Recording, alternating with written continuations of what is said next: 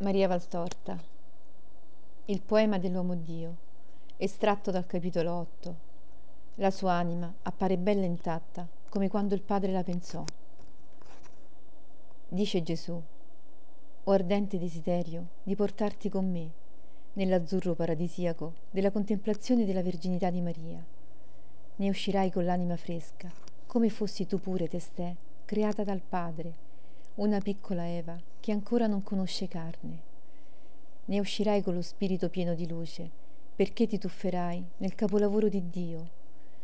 Ne uscirai con tutto il tuo essere saturo d'amore, perché avrai compreso come sappia amare Dio. Parlare del concepimento di Maria, la senza macchia, vuol dire tuffarsi nell'azzurro, nella luce, nell'amore. Vieni e leggi le glorie di lei nel libro dell'Avo Dio mi possedetti all'inizio delle sue opere, fin dal principio, avanti la creazione. Ab eterno fui stabilita, al principio, avanti che fosse fatta la terra. Non erano ancora gli abissi ed io ero già concepita. Non ancora le sorgenti dell'acqua rigurgitavano ed i monti s'erano eretti nella loro grave mole, né le colline erano monili al sole, che io ero partorita. Dio non aveva ancora fatto la terra, i fiumi, i cardini del mondo, ed io ero. Quando preparava i cieli, io ero presente, quando con legge immutabile chiuse sotto la volta l'abisso e quando rese stabile in alto la volta celeste e vi sospese le fonti delle acque, quando fissava il mare sui confini e dava legge alle acque, quando gettava i fondamenti della terra, io ero con lui a ordinare tutte le cose. Sempre nella gioia scherzavo dinanzi a lui, continuamente scherzavo nell'universo. Ho voluto che tu scrivessi il primo verso di questo inno in capo al libro che parla di lei, perché fosse confessata e nota la consolazione e la gioia di Dio, la ragione della sua costante e perfetta intima letizia di questo Dio uno e trino, che vi regge e ama e che dall'uomo ebbe tante ragioni di tristezza la ragione per cui perpetuò la razza, anche quando, alla prima prova, s'era meritata di essere distrutta, la ragione del perdono che avete avuto. Aver Maria che lo amasse.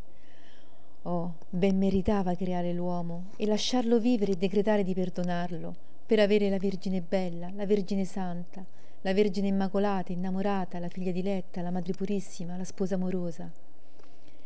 Tanto e più ancora vi ha dato, e vi avrebbe dato il Dio, pur di possedere la creatura delle sue delizie, il sole del suo sole, il fiore del suo giardino. E tanto vi continuo a dare per lei, a richiesta di lei, per la gioia di lei, perché la sua gioia si riversa nella gioia di Dio e lamenta a bagliori che empiano di sfavilli la luce, la gran luce del paradiso. Ed ogni sfavillio è una grazia all'universo, alla razza dell'uomo, ai beati stessi che rispondono col loro sfavillante grido di alleluia ad ogni generazione di miracolo divino, creato dal desiderio del Dio Trino, di vedere lo sfavillante riso di gioia della Vergine. Dio volle mettere un re nell'universo che gli aveva creato dal nulla, un re che per natura della materia fosse il primo tra tutte le creature create con materia e dotate di materia, un re che per natura dello spirito fosse poco meno che divino, fuso alla grazia, come era nella sua innocente prima giornata ma la mente suprema, a cui sono noti tutti gli avvenimenti più lontani nei secoli, la cui vista vede incessantemente tutto quanto era, è e sarà, e che mentre contempla il passato e osserva il presente, ecco che sprofonda lo sguardo nell'ultimo futuro e non ignora come sarà il morire dell'ultimo uomo. Erede del padre e giunto adulto al suo regno, dopo aver vissuto nella casa della madre, la terra con cui fu fatto, durante la sua perizia di pargolo dell'Eterno, per la sua giornata della terra, avrebbe commesso verso se stesso il delitto di uccidersi nella grazia e il ladrucinio di turbarsi del cielo. Perché allora lo ha creato? Certo, molti se lo chiedano. Avreste preferito non essere? Non merita anche per se stessa, pur così povera e ignuda e fatta aspra dalla vostra cattiveria, di essere vissuta questa giornata per conoscere e ammirare l'infinito bello che la mano di Dio ha seminato nell'universo?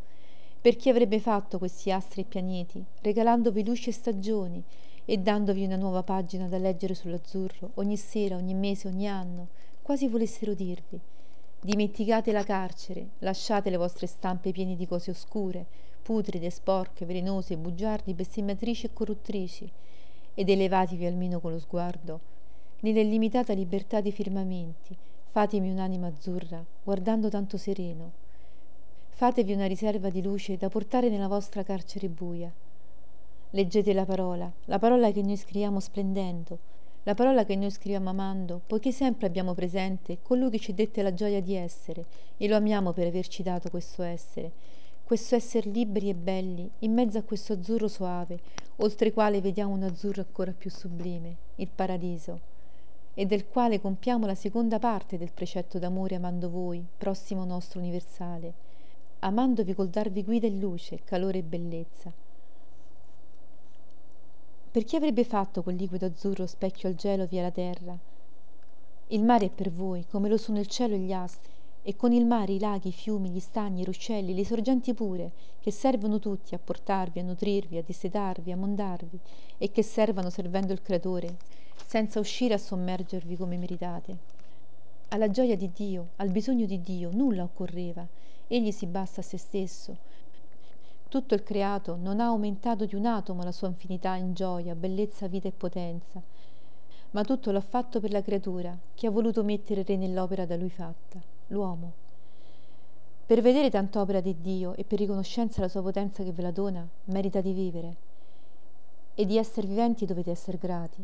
L'avreste dovuto anche se non fosse stati redenti altro che alla fine dei secoli, perché nonostante siete stati nei primi e lo siate tuttora singolarmente, prevaricatori, superbi, lussuriosi omicidi, Dio vi concede ancora di godere del bello dell'universo, del buono dell'universo, e vi tratta come foste di buoni, di figli buoni, a cui tutto è insegnato e concesso, per render loro più dolce e sana la vita. Quanto sapete, lo sapete per lume di Dio. Quanto scoprite, lo scoprite per indicazioni di Dio, nel bene, le altre cognizioni e scoperte che portano segno di male vengano dal male supremo, Satana. La mente suprema che nulla ignora, prima che l'uomo fosse, sapeva che l'uomo sarebbe stato di se stesso ladro e omicida. E poiché la bontà eterna non ha limiti nel suo essere buona, prima che la colpa fosse, pensò al mezzo per annullare la colpa.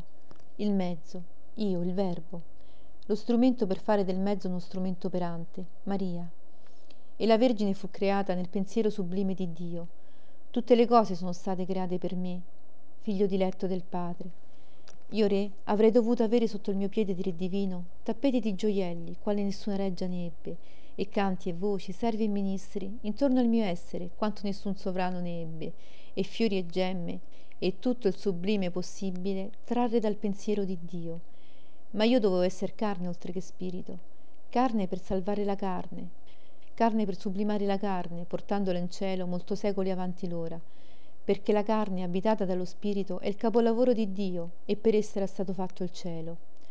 Per essere carne avevo bisogno di una madre, per essere Dio avevo bisogno che il Padre fosse Dio.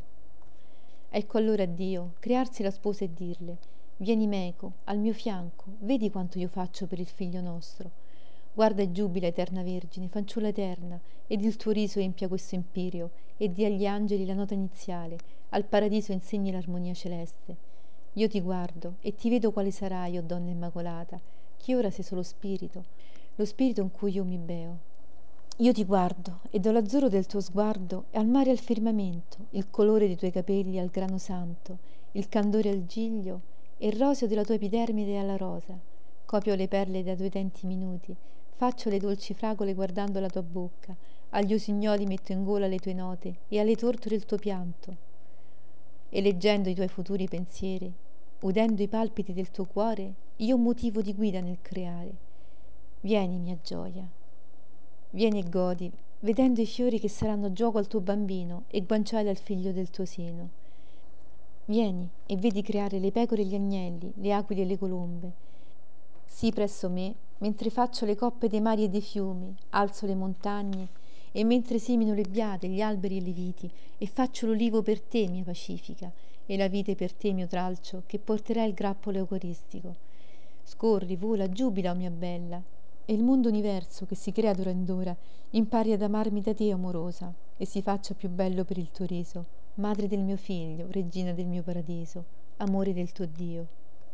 Vieni a me, tu che cancelli l'amarezza della disobbedienza umana, della fornicazione umana con Satana e dell'umana ingratitudine. Io prenderò con te la rivincita su Satana. Dio Padre Creatore aveva creato l'uomo e la donna con una legge d'amore tanto perfetta che voi non ne potete più nemmeno comprendere la perfezione. E vi smarrite nel pensare a come sarebbe venuta la specie se l'uomo non l'avesse ottenuta con l'insegnamento di Satana. Guardate le piante da frutto e da seme. Ottengano seme e frutto mediante fornicazione? No. Dal fiore maschio esce il polline e guidato da un complesso di leggi magnetiche va all'ovario del fiore femmina. Questo si apre e lo riceve e produce non si sporca e lo rifiuta poi, come voi fate, per gustare il giorno dopo la stessa sensazione.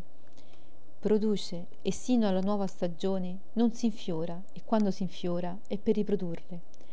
Guardate gli animali, tutti. Avete mai visto un animale maschio ed una femmina andare l'uno verso l'altro per sterile abbandono e lascivo commercio? No. Da vicino o da lontano, volando strisciando, balzando o correndo, essi vanno quando è l'ora al rito fecondativo. Né vi si sottraggono fermandosi al godimento, ma vanno oltre, alle conseguenze serie e sante della prole, unico scopo che nell'uomo, semidio per origine di grazia, che io ho reso intera, dovrebbe far accettare l'animalità dell'atto necessario, da quando siete discesi di un grado verso l'animale. Voi non fate come le piante e gli animali. Voi avete avuto ammestro Satana, lo avete voluto ammestro e lo volete.